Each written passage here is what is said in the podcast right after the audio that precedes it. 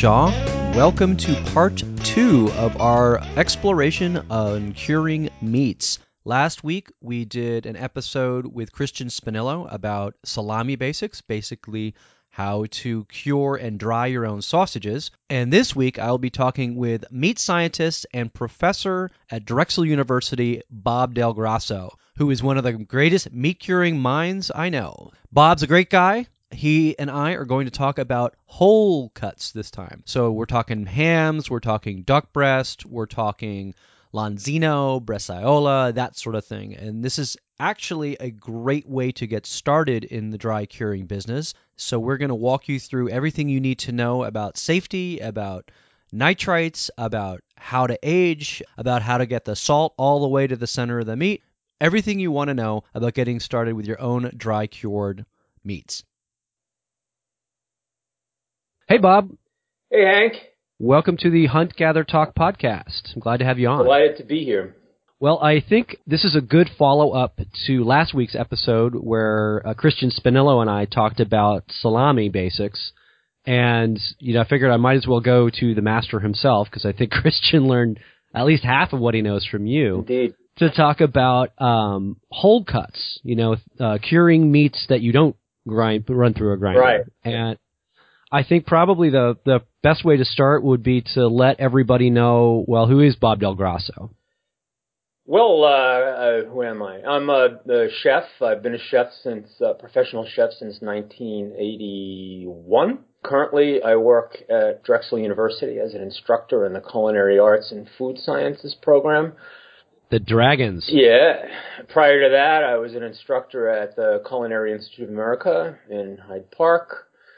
And um, I also uh, have a smallish uh, consulting business where I do product development for various manufacturers. My largest client I cannot name, unfortunately. I've got a non-disclosure agreement with them, but uh, I, I, I, you know, I develop mostly uh, meat products for uh, retail sale. I got you. How long have you been doing charcuterie and meat curing and such? Well, since uh, about 1982, when I decided to um, a specialize in uh, French haute cuisine, and B um, develop a subspecialty in charcuterie. So, how did you get started before school? So, with a name like Del Grosso, I mean, I'm going to guess that you had, you know, parents or grandparents that might have made salami from back in the old country, well, kind of thing, right? Indeed, I did my mother's parents and my father's parents were both from Italy. They were all from Italy. Most of the, the scratch cooking was done on my on the paternal side. Both my paternal grandfather and grandmother were excellent cooks. Um, in fact, my grandfather was a professional chef who um, worked for about 30 years um, as a uh, rotisseur at the Hotel Pierre in New York and um, who um, was actually there in the opening brigade hired by uh, Auguste Escoffier. Wow, yeah. that's a that's quite the pedigree. Yeah, yeah, yeah, yeah. In fact, I have a lovely group photo of the brigade in my office with uh, Escoffier slouched in a in a chair. He was quite old at that point. In the front, of course, and uh, my grandfather standing in the back, in the you know in, in a row in the back so yeah, I mean, my grandfather uh, did cook at home, and you know he made cheese and, and salami and wine, and and and so did my grandmother. But when when I decided to get into uh, to cooking to become a professional chef, I went with uh, French haute cuisine because uh, that's what my grandfather did professionally, and I knew that the pay rate was going to be uh, was going to be higher for that. I mean, I wanted to go where the money was, and and in 1982, that's where the money was. I mean, you didn't go into an Italian restaurant in those days, or uh, and uh, you know, and there was no you know new American cuisine to speak of uh, in those days. Well, you know, in '82, that was the the heyday of Le Cirque, wasn't it? Uh, indeed, it was. Indeed, it was. In fact, I uh, my Le Cirque story is when I was a little kid. That's all I wanted for my birthday, right around that time period, and I ended up going there with my parents and it was I think it was the last year that Daniel Boulud was the chef there. yeah, yeah. I, I you know, uh, to this day I have never eaten at Le Cirque. Um, it's uh, regrettable, but never been there. I've eaten at uh, I've eaten at Daniel Boulud's restaurants a couple of times, but uh, never at Le Cirque. In fact, I, so, I cooked in in, in um, a Boulud's restaurant uh, one night in the uh, in the basement uh, where the, the catering uh, operation is, but uh, never eaten there. Well, they do some really, really amazing charcuterie, as you might, Absolutely. as you might oh, imagine. Bar Boulud is unbelievable. I went to, I was invited, fortunately, it was in association with the Beard Awards in, I think it was in 2013. It was the Boulud's 50th anniversary, or some major, I believe it was the 20th anniversary of Daniel yeah. opening. Yeah. And so Chef Boulud threw this giant, giant party, and Holly and I were there, and it's just, just huge scrum with all kinds of celebrities and everything, and the the the charcuterie pavilion. yeah. Basically, what it, it, was some of the most amazing stuff, and and my favorite little moment out of it was, I, I I'm going back for seconds in the terrine, and I nudged the person to my left, like, dude, you got to eat this terrine. It's really good. And Martha Stewart says, yes, I will try it. like, whoa, hey now. I, I have an, a, an amusing Daniel Boulud anecdote um, I think it was the first year I was teaching at CIA. Um, they had a program where they would the school would pay to have you dine wherever you wanted to dine, uh, as long as you wrote about it. So uh, I opted to go to Daniel with my wife. You know, it was it was a great meal, but there was a lot about it that wasn't great. Um, I, I I thought the um, the service particularly uh, really ticked me off. The the the waiters they all spoke French and um, they basically ignored us because we weren't speaking French and we weren't anybody, you know. Anyway, long story short, I wrote up the experience for the school paper and um a few weeks later one of my students comes to me and says, uh, oh, you know, I, I, I staged at uh, Daniel last week and, and I showed him your article. and he blew his top. He said, "Who is this Del Grosso?" he he went through the went through the roof. well, I don't doubt it. I mean, I, that that service brigade or brigade or however you want to say it is is legendary. In fact, uh, Chandra Ram, I believe, is one of, of, of Plate Magazine. Yeah. She's really good friends with the first woman to ever do service at Daniel, yeah, right. and and yeah. and she's like in her 30s. Yeah, so I mean, it's not like you know this happened in the 80s. I mean, this happened in like the 2010s probably. Yeah, yeah, yeah. Well, uh, the, we were there in uh, I guess it was uh, 1994, and I, I, I'm sure that the service has become more egalitarian. I mean, you can't, you just can't survive in New York uh, doing that sort of thing anymore. I, I yeah, I, I, I, I, I'm sure that it's uh, it's become a lot more liberal. So back to curing meats. Yeah. Um, like, I guess given your background, you know, you've got a, a both a French and Italian background. If we were to point uh, uh, someone who wanted to get into this hobby yeah. as a starting spot, where would you send them? For whole whole home muscles. Uh, what place would I send them to? No, what project? Where should they start? Oh, oh, oh, oh, something very simple. Um, well, you know, uh, at, at, Drexel, I I start my students on uh, duck breast, um, and and uh, this is not a muscle, of course, but egg yolks uh, for a simple demonstration of the principles involved in curing. The a, a cured egg yolk is absolutely uh, uh, brilliant. That I you know I do those, but it's funny I don't even include those in the in the same brain space. But you're right, they yeah, are. Yeah, yeah, I I I I I, I do uh, because all the principles are the same. I, you know, I, I I tend to think uh, about cooking on a very fundamental level. I'm not uh, I'm not one of these people who are into recipes and names of recipes, and I I, I I'm very very much always cooking from you know fundamental physical uh, principles, you know, thermodynamics, and I, I don't want to get too far off, but Come on, come on. You know you love steak, Diane. same thing. Whether you're curing a, a whether you're curing an egg or you're curing a, a, a duck breast or a or a uh, um, a piece of fish, you know, it's all about salt diffusion and water activity and protein quality and so on and so forth. So, but uh, yeah, an egg, egg yolk is a great place to start. And that's a good one. So I can basically walk a listener through that process in real time. you take egg yolks, and I prefer to use uh, goose eggs in the spring Yep. because goose eggs are very, very large. Yep.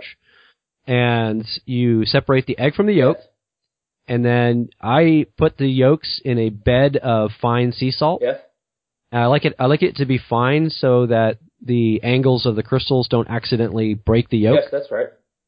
And so I nest them in there, Yep. and then I cover them with more salt, and I stick it in the fridge for maybe three or four days, maybe five for a big giant goose egg, Mhm. but you know three days is good for a chicken egg. Mhm. Then you take it out gently because it'll be solid but still super sticky, That's right. and then you, I gently brush off most of the salt, but not all. Yes. And then I stick it in cheesecloth, and I make a little hobo sack out of it, right. and I hang it, and I hang it from one of the racks in the refrigerator, uh, you know, until I really until I feel like using Yeah, it. yeah. That that that sounds that sounds great. Uh, not exactly the way I do it, but um, a completely valid way to do it. What what's your differences? I'd like to hear. well, uh, so I don't use 100% salt. Hmm. I'll use anywhere from um, 40 to 50% sugar. Sugar behaves almost exactly the same way that salt does. It'll dewater the yolk or meat, depending on what you're using, and it will it, it will diffuse into the yolk and um, lower the water activity, just like just like salt does. But it's not salty uh, because what I have found is that if I when I use all salt, the yolk typically comes out too too salty. See, I just grate it with a microplane over pasta anyway, and I use it like a Parmigiano Reggiano Yeah, yeah. cheese. So Yeah. so salty is not a problem for what I, the way I use it. How do you use it besides grating it over pasta? How have I used it? I've I've whipped it into uh, mayonnaise. I have uh, what did I use it for recently? Oh, I, I I used it recently on an hors d'oeuvre where, gosh, I can't remember what the other element. Oh yeah, yes, uh, sea scallop. Um, grated over a warm sea scallop um, in an hors d'oeuvre. Use it as a seasoning. Yeah, That's- Yeah, like Bottarga. yeah, precisely, just like botarga. Yeah. For people who don't know what Bottarga is, Bottarga is basically the exact same thing done with the yeah, the uh, roe sacks of fish that have very small roe. So traditionally mullet, um, they do it with tuna. Tuna. hmm I've been doing it with shad roe for many years. Yeah, yeah. Shad roe's excellent. So back to the duck breast. Yeah, yeah. So, to my mind, there's two ways to do this. Well, there's probably more than that, but there's two main ways to do a duck or a goose prosciutto or duck bacon. I've seen it called as well. Mhm. And that is the, my preference is to make it slow, super slow drying time and get that old funk that you get from really good aged charcuterie. Yes. But the, the easy way is the refrigerator way. And maybe walk everybody through, if you're just beginning, you probably want to do the refrigerator method. And how would somebody do that? Well, so um, as with all cured muscles, you want the final salt content to be somewhere around three percent. So you weigh the duck breast, and, and let's assume that the duck breast weighs a thousand grams. Three percent of a thousand is uh, what thirty. So That's one hell of a duck breast. Because 454 Well, grams is a the- pound. I'm thinking of the the, the Moulard duck breasts. I guess Uh, it's not unusual to have them that that big. But um, all right, so let's bring it down to uh, the, I don't know. Give, give me a number. uh, 500 All grams. right, 500 grams. So 15 grams of uh, of salt. Coarse salt, something like uh, Diamond Crystal Kosher salt, um, or a coarse coarse uh, sea salt. Rub the the breast with the salt. Throw it into a plastic bag. Put it into the refrigerator. Take it out a couple of times a day. Rub it, flip it, and then uh, you just you keep doing that until all the salt disappears. When all the salt disappears, mm, you know, let's say after about five days, you uh, you're going to have about three percent, a little under three percent salt in the meat. It's not going to be evenly diffused through the meat. Um, still going to have uh, at that point uh, most of the salt in the outer layers, but during the period of uh, aging uh, in the fridge, uh, that salt will diffuse evenly throughout the breast. Rinse the uh, rinse it, and then So why rinse it? Uh, because you don't want um, a lot of salt clinging to the outside. Why not? Because it will become too salty on the outside. It's it's just general general practice when you're doing whole muscles, whether it's a duck breast or a ham or a or a, a loin. It really doesn't matter. When you take the meat out of the salt, you rinse it because as the outside dries, that salt will just stay there. And when you finally harvest it when it's ready, it's going to have too much salt on the outside. And when you eat that, if that is the first thing you taste, if that's the first part you bite into, it's too salty.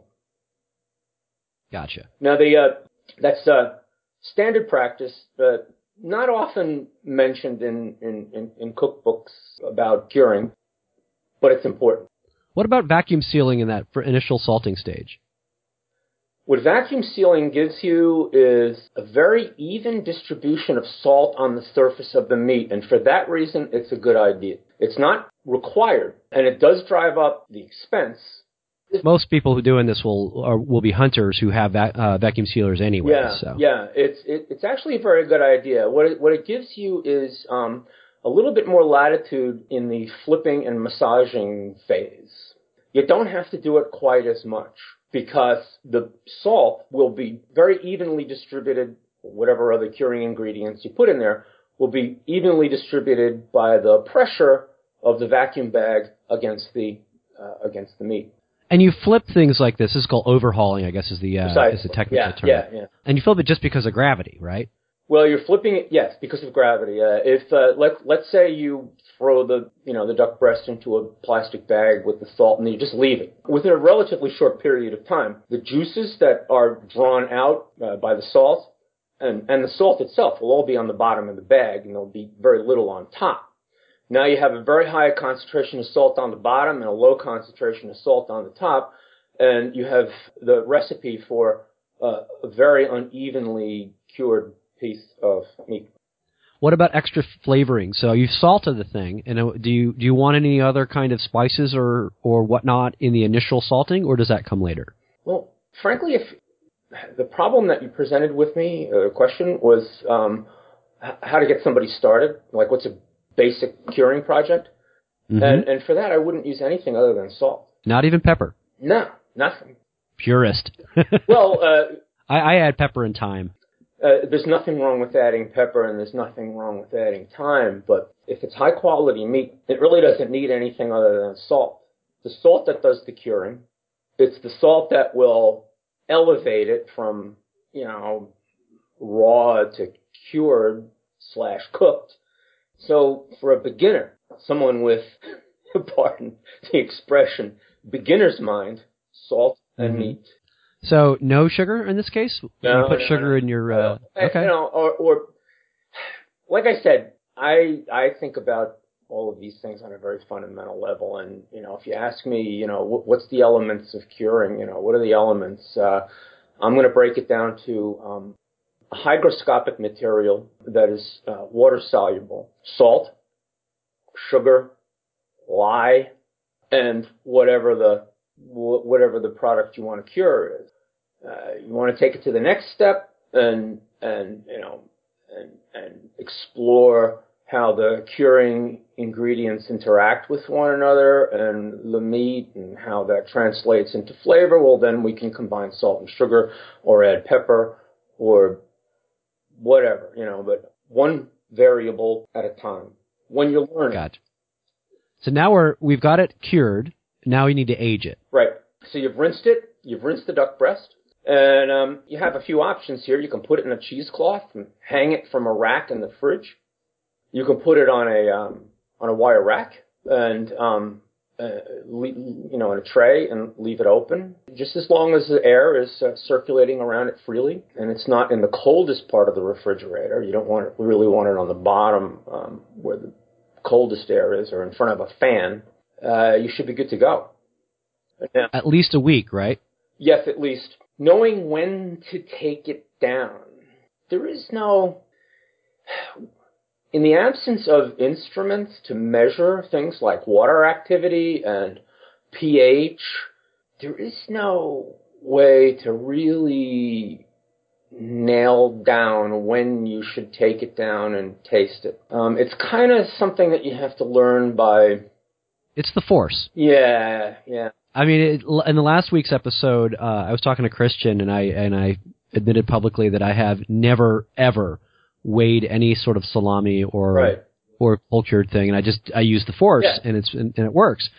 Uh, but the standard thing that everybody talks about is a thirty percent loss by weight. Yeah, so maybe weight, maybe you weigh your five hundred gram duck breast in this example, and when it loses thirty percent, then you might be good to go. But that's again, it's just it's all personal preference. That's right.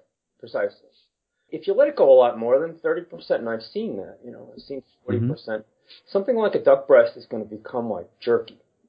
It's going to get really hard and um, be extremely chewy, and you might like that, but I don't. Uh, 30% is a good a good uh, rule of thumb.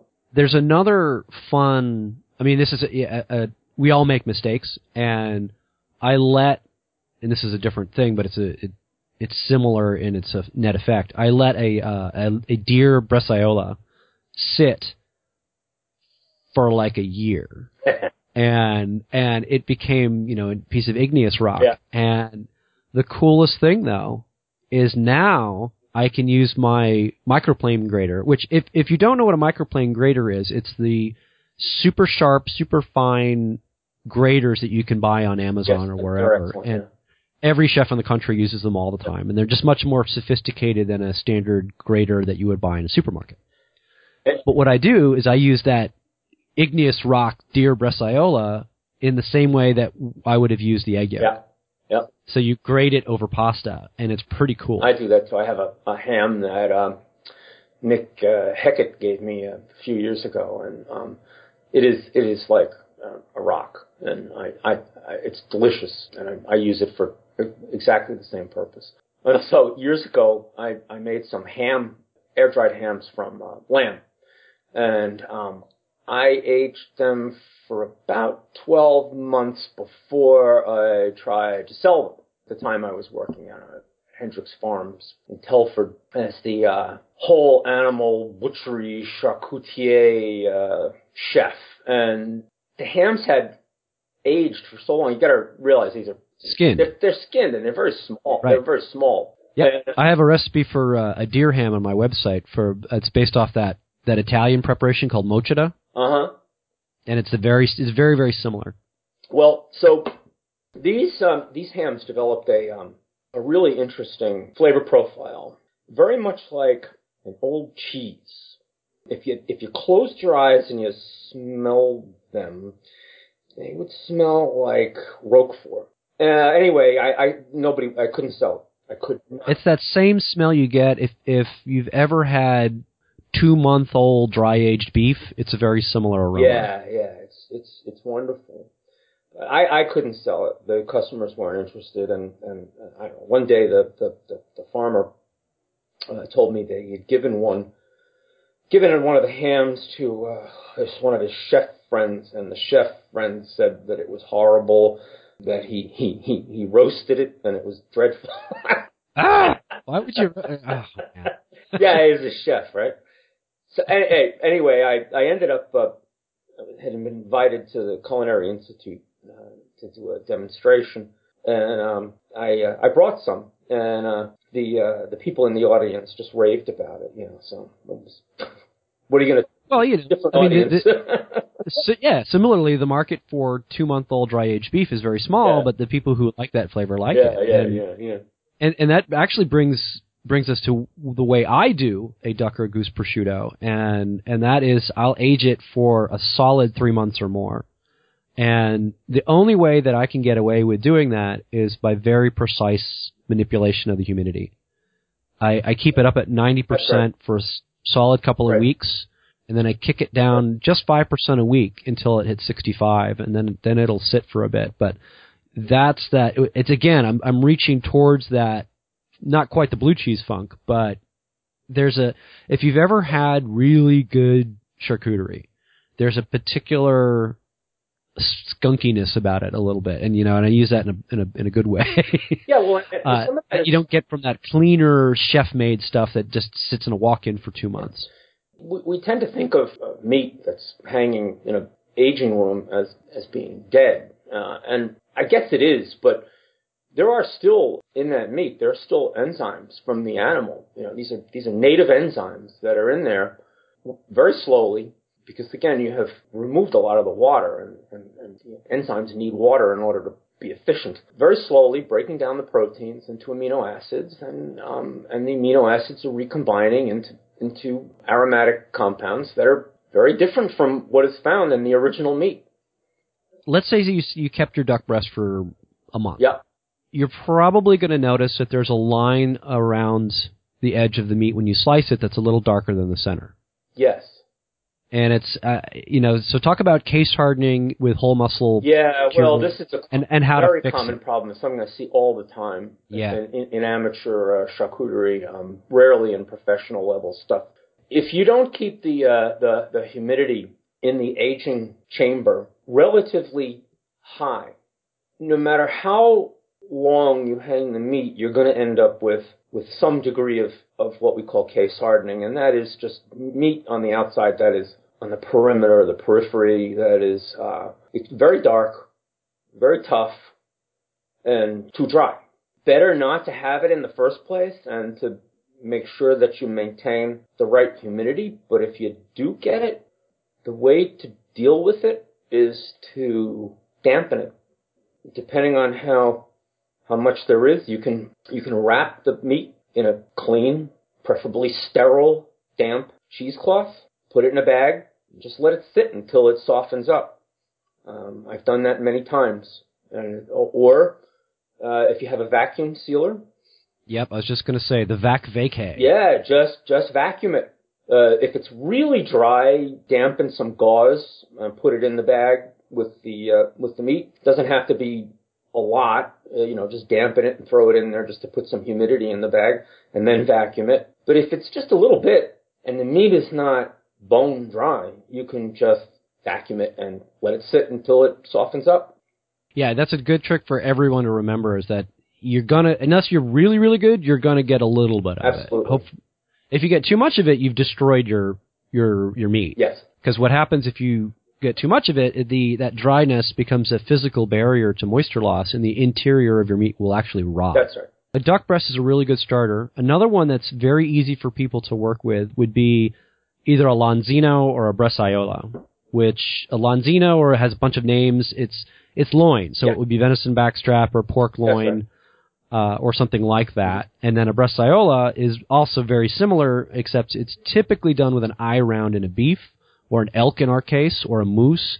Uh, you could do it with the, the eye round of a, of a really big deer. And, and for those of you who don't know which the eye round is, it's that uh, backstrap looking whole muscle that's buried within the hind leg. It's uh, it's easy to find if you are doing seam butchery. If you're if you butcher hind legs the way I do, which is to say, take each muscle group out of the of the hind leg in and of itself, you'll find one that looks like a little teeny stretch of backstrap, and that one is the eye round. But but both loin and eye round are easily obtainable in, in supermarkets, which is why I wanted to go to them next. Indeed. In fact, in supermarkets, they uh, often market eye round steaks as uh, faux tenderloin. Yeah, I call it I call it the fake tenderloin. it's so different from tenderloin, but but you know what? It, it, when you when you pull it out of the pull it out of the leg and squint, it doesn't look that different from a, a tenderloin that has the the head taken off. It eats different. Oh, very different, very different. So these are also uh, whole cured things, and, and they follow the same structure as the duck breast. But what would be if would you give someone a different set of advice for these, or I, I get the sense that you can't really cure them in a fridge or dry them in a fridge. Really. Well, depends on how big your fridge is. You know, I mean, the the uh, the uh, the a, the commercial aging boxes that are sold by companies like oh gosh, now I'm drawing a blank on the name of the companies that build these things. Um, Enviro Enviro-Pak. Sure, but how many people listening to this are actually going to buy one? No, no, no. But my point is simply that these things uh, during the aging phase are nothing more than sophisticated refrigerators. They're kept cold. They they have to be kept cold for food safety reasons. They're not the prosciutto di Parma that you buy in the in at, at Costco. uh, they, these were not hung in somebody's attic. They they are they are dried in in very large uh, refrigerated uh, buildings that, that are humidity controlled. The same thing with dry aged meat. Dry. That is actually that's a really good point. I mean, so the, the the temperature range that most of us do at home or you know in the traditional style is somewhere between really 50 and I've seen as high as 65, Right. but normally you see 50 and 60. Yeah. But you know, our friend Craig Deihl, who's a great chef who makes great charcuterie, at least in, in my Yes, opinion, it does. he uh, because of what you just mentioned of you, you know food safety requirements, he has to age lower somewhere on the, on the order of 40 degrees. That's right. Just takes longer. Yeah. and it's harder to maintain the humidity at that temperature. You have uh, uh, you have you have to really push your, uh, your your your humidification because the colder the air is, the less water it's going to hold. That's a good point. Yeah. So whether or not you can cure age, excuse me, uh, Bresaola or a Lonzino in a refrigerator really depends on the size of your refrigerator. You're probably not going to want to do it in a typical home single door fridge. Well, won't it be just too dry in there too?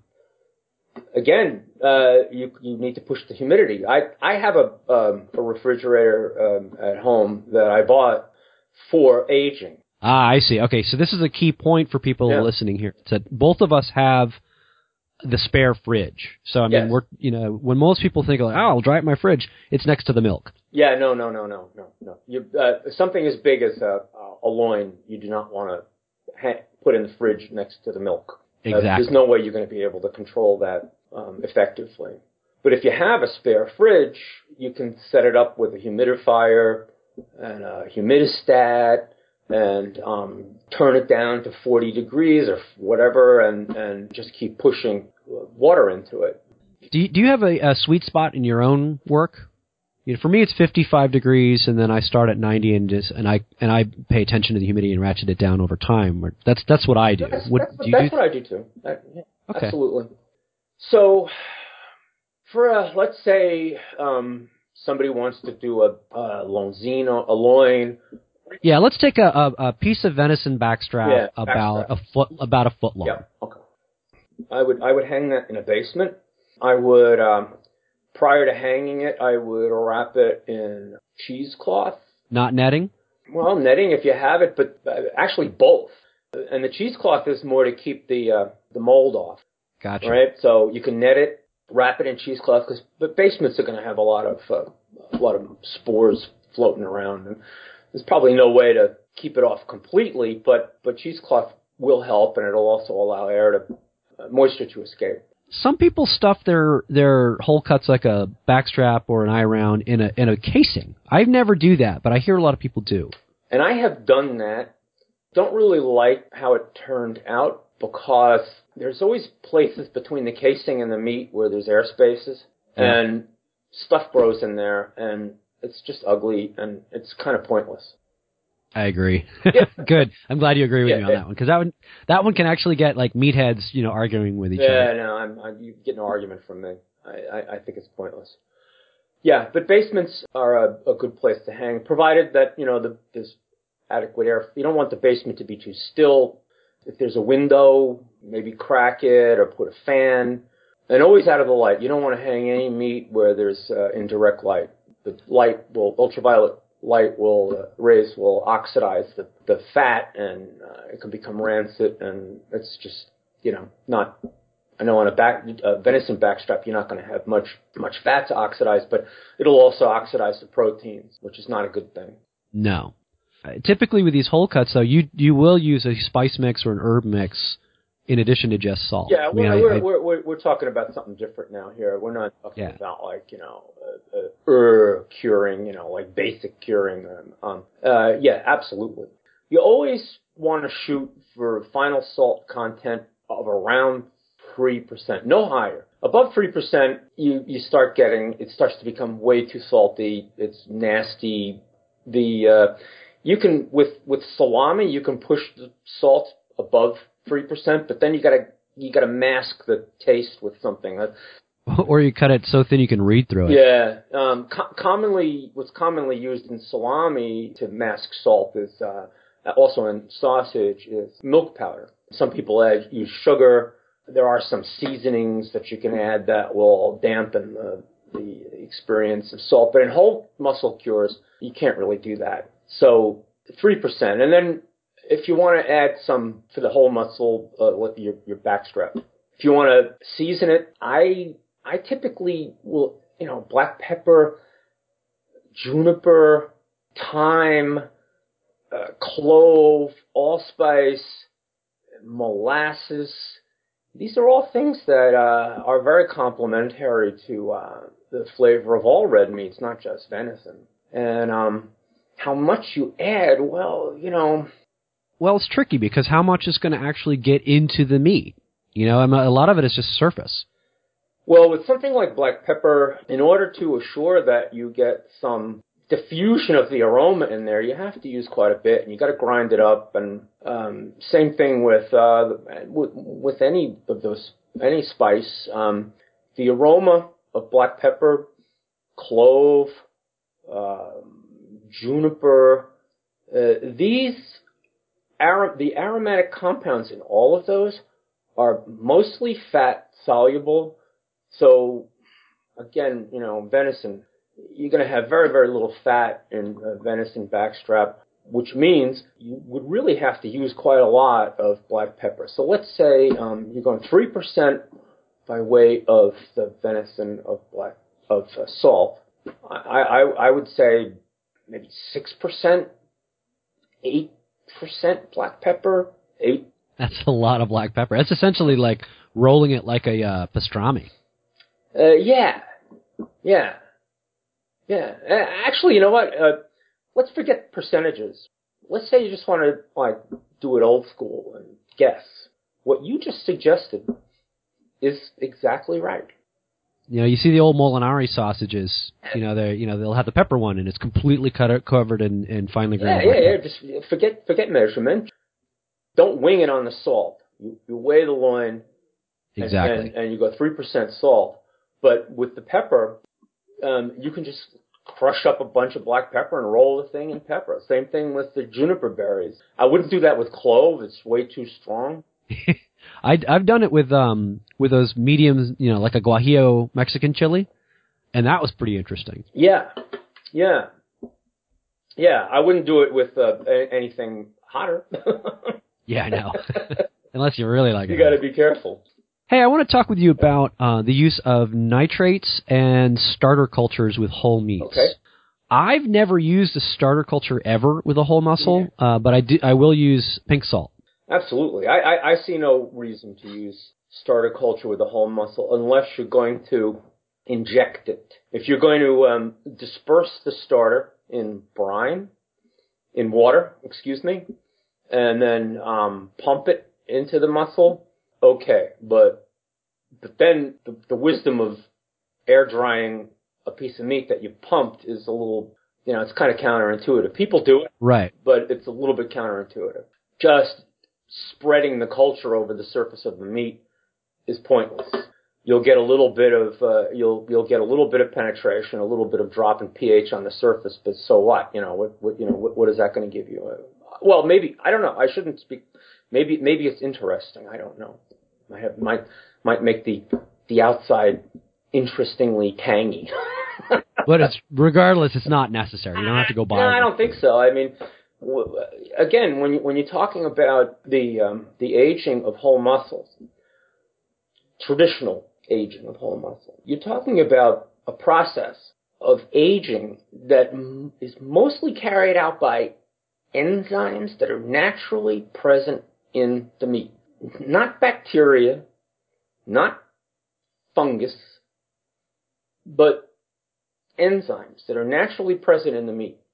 So adding bacteria, I'm not sure what the point of that is. I, I, anyway. But on, on pink salt. But pink salt, that's a different story altogether. Pink salt does a couple of things that are interesting. Uh, one, it, it suppresses the growth of, of uh, pathogens pathogenic agents like uh, uh, Clostridium botulinum and and uh, E. coli and Salmonella and uh, you know stuff that can that can get in between the openings in the in the meat and, and cause problems. And it also changes the flavor in a very characteristic way. Uh, you get that hammy flavor. precisely, yeah.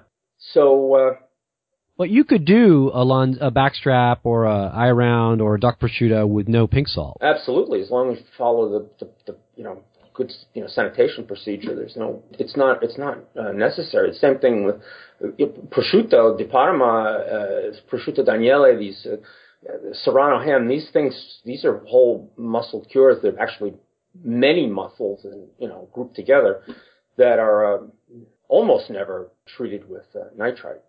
Not not traditionally anyway. No, no. The the only hams that I know in Europe that are pr- sort of traditionally done with the, the nitrites are, are the Northern European smoked ones. That's right. And when you, if you're going to smoke the ham, it's a, it's a very or any meat, it's a very good idea to add nitrite because you're you're putting the um, you're you're putting the if it's a hot smoke, uh, you're putting the meat into a warm box and, and right and with, with no air yeah, with no air exactly and you basically uh, create it's an incubation chamber it's, uh, it's it can be quite dangerous to not I want to I want to deal with smoking in another podcast but yeah. uh but I think um let's sort of we've taken everything up a little bit of a here a little bit of a notch there and a little bit of a notch here yep. and let's finish it with uh a beginner's dried ham. So I mean we we've both done hog hams, you know, mochida and, and deer hams where, you know, it's got this, you know, leg sticking out and you're hanging it. Yep. That's a bit more technical than I want to get into yep. in this episode. But let's say I've got a big hind leg roast of a pig or uh, or a deer or something, and I want to dry cure ham it. Walk me through that one. Wow. Um, so we're talking about a boneless roast. A, bo- a boneless. Yeah. So like a you know something maybe a piece of a muscle that maybe you know like the the rump or the sirloin or you know so a, a whole muscle, what would be a roast fresh that I'd like to salt it down and, and age it in the chamber. So we're we're basically back to uh, the uh, the duck breast question, but but much much bigger, much bigger, and um, over with a longer uh, uh, curing and aging period. It's uh, but the process is the same. You you uh, you weigh the ham, you calculate how much salt, three percent. You rub the ham with the salt. You put it in a vacuum bag, or you throw it into a plastic bag, and then you wait. You put it in the fridge. You take it out a couple of times a day, flip it, massage it, um, and then you, you, you wait for the salt to disappear. Once the salt is gone, um, gosh, um, what are we talking about now? Maybe two weeks? Right. See, it's a lot longer. Yeah. And this is all in your refrigerator, your regular refrigerator your, next to your, the milk. Your, your, fridge, yeah, absolutely. Once the salt is gone, uh, you rinse it off. But we're gonna we're gonna um, we're gonna add a step, a resting period. Another term is burning off. Oh, gosh, I can't remember the I can't remember the Italian. What kind of Italian are you? I Come know, on, I know, man. I know. but I, I, I sometimes my mouth gets ahead of me. You know, that's a problem. So we're going to add a resting period before we hang the ham to dry. With big pieces of meat, it's it's very important that you um, after you rinse them, that you you let them sit for a while before you hang them in the open air. Sit covered in in a um, in high humidity. Um, the, you can you can achieve the high humidity by just putting the meat back into a plastic bag, or you can put it into a special chamber or whatever. But you need to keep it damp during this resting period. The reason you need to keep it damp is you don't want the outside to dry off and create a, a hard layer before the salt in that outside layer has had a chance to diffuse all the way inside to the center of the meat. Typically, when you take a piece of meat out of uh, salt, um, as we're doing here, you have a high concentration of salt in the outside, slightly less and less and less as you go down to the core. You want to equalize that concentration before you hang it. Another term for this period is called the salt equalization period. Right, that's how I know yeah, it. precisely. So burning off resting period, salt equalization, A timeout, a basically. timeout, precisely. You put it in the corner of the fridge. Right. Don't let it talk to anybody else. Keep it covered. you don't have to massage it. Let it contemplate what it has Yeah, done. so something like a ham top round that weighs six or seven pounds, you're talking about five or six days rest. After that week or two sitting in the salt. Precisely. Once the equalization period is over, then you hang it. And now, you know, if, if I got a big old lump of meat, do I want to truss it like a roast and then hang it in cheesecloth, or or what? How would you I would it? use a for ease. I would use a ham bag. Handbag. Yeah, one of those cotton handbags. Those are nice, you know. And you can get those at like Butcher and Packer and the Sausage Maker and Yeah, places like yeah, that. online. yeah. I, I'm I'm not aware how um if they've um, reduced the number that you have to buy. I remember. I know, I know my my sausage netting. I bought it from the sausage maker Yeah. years ago, and it's it's like the old joke that this the couple's been married so long they're on their second bottle of Tabasco. Yeah. gotcha. Let's just say, uh, I mean, I'll be I'll be sixty by the time I need another thing of uh, sausage netting. cotton cotton handbags are perfect, and you know how to truss. Truss it. That's what I've traditionally done is truss it. Yeah, and I and, and I certainly do that too. But when I'm when I was doing these uh, hams commercially, um, I always use bags. I mean, the trussing got to be ridiculous. Yeah, it's true. Now, how long? All right, you you put it in your chamber, Yep. and how long do you let it sit? I mean, this is this is the the big great art, isn't it? Yeah. Well, I think I would use the thirty percent rule for this. Um, I most people have scale, so you weigh the once the resting period is over, you weigh the ham, write the number down somewhere, and then hang it until weight drops thirty percent, and then take a deep breath, slice it. Um, So, you would you say that this is the case where even if you normally use the force, this is the case where you really do want to weigh it and write it down? Well, this is the advice I'm giving to people. You know, uh, this is the advice I'd give anybody who's just starting: is to weigh it. Presumably, they don't have the force. You know. It's true. You you have to get in touch with your inner yeah, force. yeah. and- Now there are other there are other tricks. Mm, Jedi, you are a meat. There's a test you can use, and again, you know, it, this is something that really requires uh, a little bit of uh, understanding of the force, but but uh, you, you're trying to judge how ready the thing is. You can get a wooden skewer Oh yeah. and and poke and feel you know feel the skewer as it goes into the meat. Poke it right. You know, make sure it's clean. Don't. Why wood and not stainless? oh well, because one of the things you want to do when you pull the skewer out is sniff it. If it's stainless, it's not going to come out with as much aroma on it. It's because the stainless is not porous. In Gotcha. in in in Italy, um, I, I'm pretty sure this is all over Europe. When they're one the the tool that they use to test big cuts of meat for how ready they are traditionally is a horse bone needle. Oh yeah, I've seen those. And the horse bone needle is ideal because I guess you could make it from any kind of bone, but horse bone is what they use traditionally. Um, because it's porous. Deer ribs. Yeah, yeah. Yeah, I, I guess you'd have to turn it on something, you know, to, or whittle it or whittle something. it. Yeah, you whittle it. Um, if you're making it yourself, I don't know how they. I don't know how they're produced uh, uh, traditionally in in, uh, in in Europe, but I would imagine that they are turned. Anyway, so the bone needle is ideal because it's very rigid, it won't break, and uh, it's porous, so that when you retract it, it comes out with the smell of, of the meat, and by the smell you can judge how ready it is. But of course, That requires some Jedi skills. that requires the force. Um, what doesn't require so much force, and I think there's a pun in here. I, I, I'm not not really sure. Is how is is judging how ready is ready it is by how the skewer or needle feels as it's going through the flesh. If the meat is really not ready, it's going to be kind of soft inside. It's going to be wet, and and you're going to be able to feel that as the needle goes in.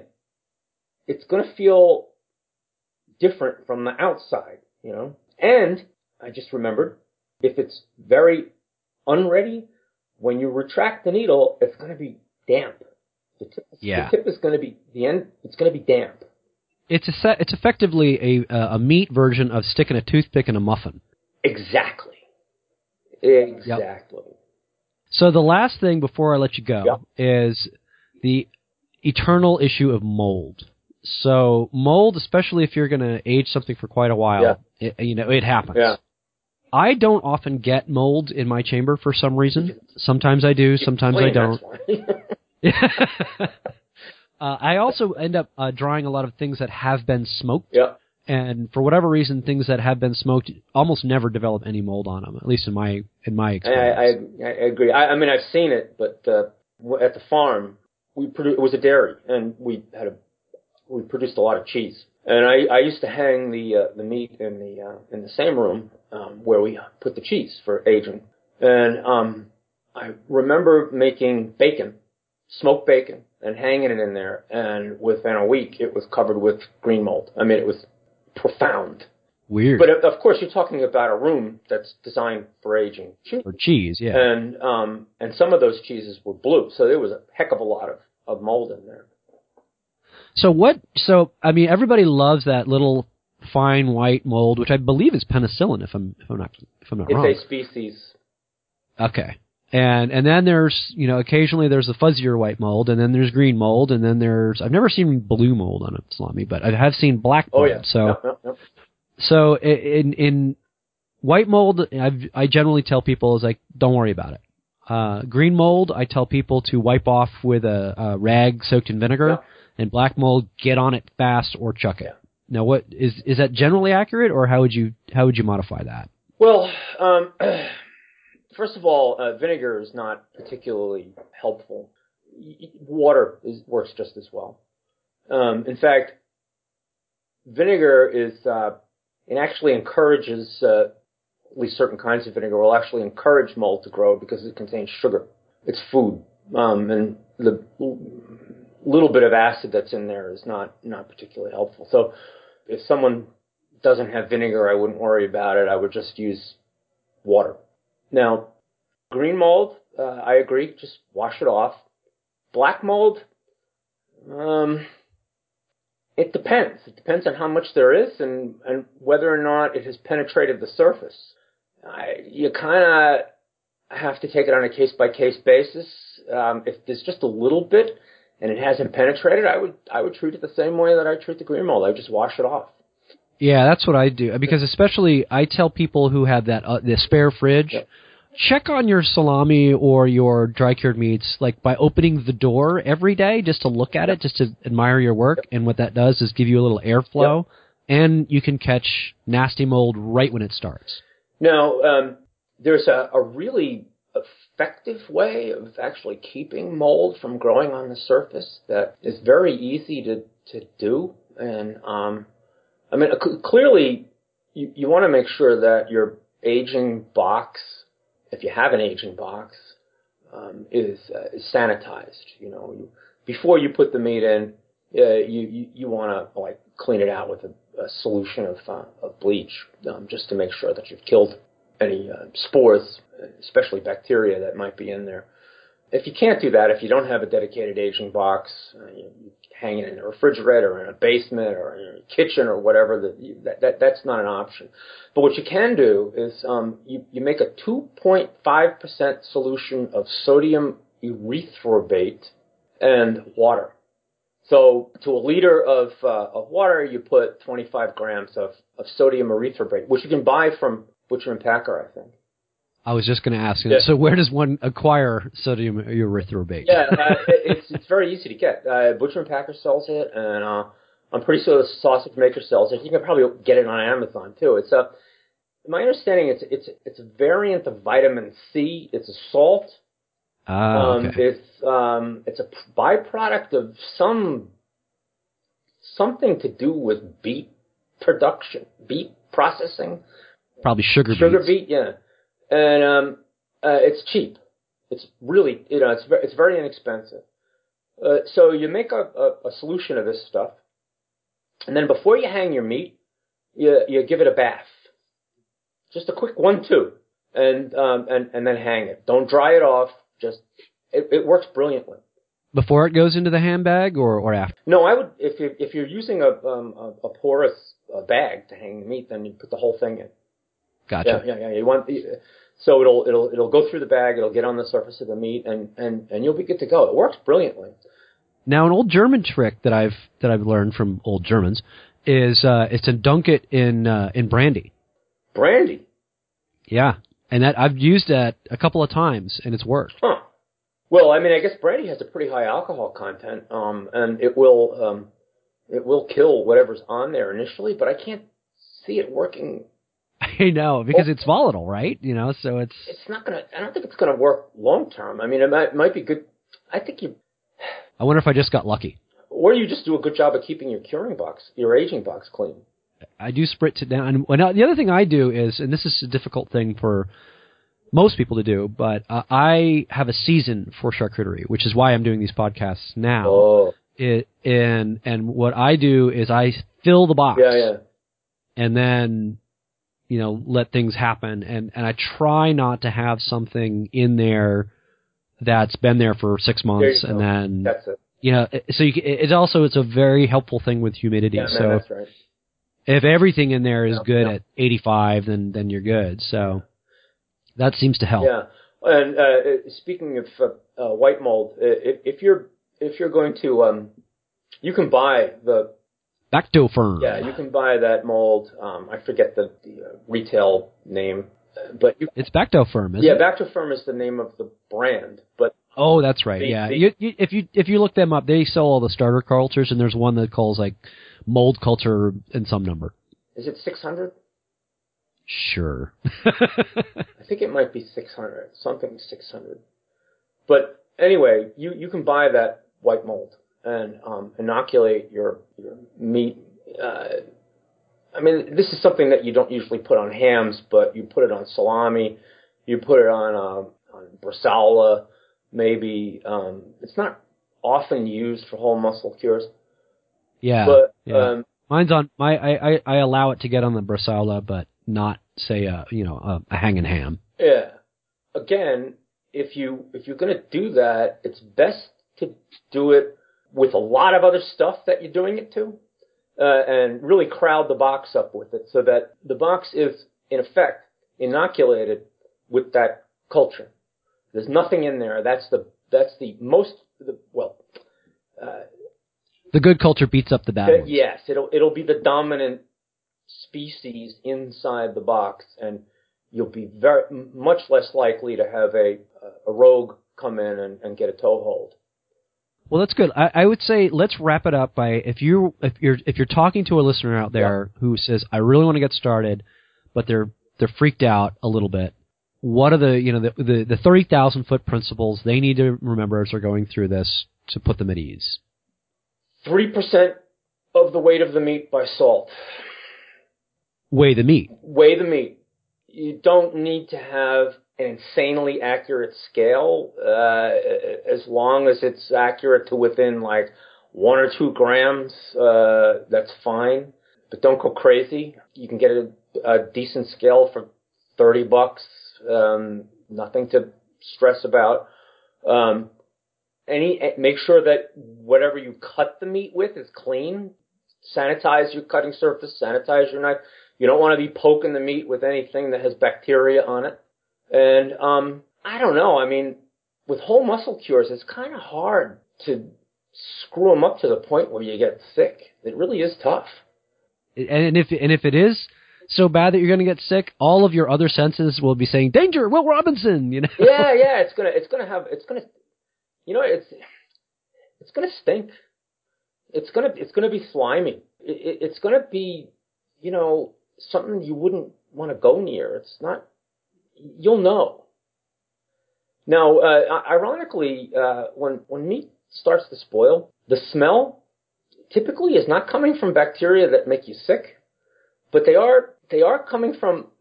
It is an indication that you're going to get sick because if if the bacteria that stink are growing that well, chances are the other stuff is growing too.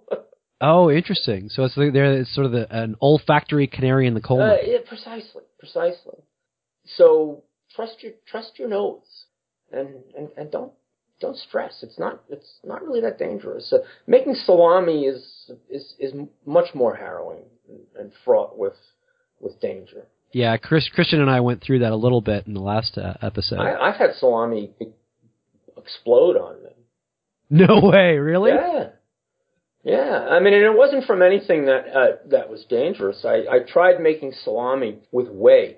This is when I was working at the dairy, and we had a lot of whey. We were always looking for ways to, to use it, and uh, I uh, I just did a small batch, and the whey, you know, whatever was in there, grew like crazy, produced a lot of gas, and the salamis exploded. That's hilarious. Yeah, it was. and they stunk. Oh my goodness. Oh, I can imagine. Yeah. Well, anyway, I mean, I'd, I I don't want to take up too much more of your time, but I really appreciate it, and I'm absolutely going to have you on again because I, I I love the idea of taking deep dives into bits of meat curing. Like I want to do something with rillettes and pâtés Oh and, yeah. and the obligatory bacon episode, which will no doubt be the most popular ever. Uh, and then just I, I also want to get a bunch of you guys on and do a kind of a roundtable of just weird charcuterie projects from near and far because there's a lot uh, people are really really doing some interesting research and, and digging up old things Yeah, yeah. and and we all have a couple of strange ones under our belt Indeed. well thanks a lot this is Bob Del Grosso and don't you have a website Yeah, called a hunger artist. I hard I haven't posted to it in a very very long time. Yeah, it's a, a hunger artist is my uh, blog. And if people wanted to get in touch with you how might they do that Uh, they can friend me on Facebook. I'm there um, as Bob Del Grosso. Uh, I'm on Twitter as Bob Del Grosso. Uh, they can write to me at bobdelgrosso at gmail.com or they can call me at 484-574-7222. expect a flood of calls I look forward to it. well thanks man All right, Hank. Lovely talking to you. Take care.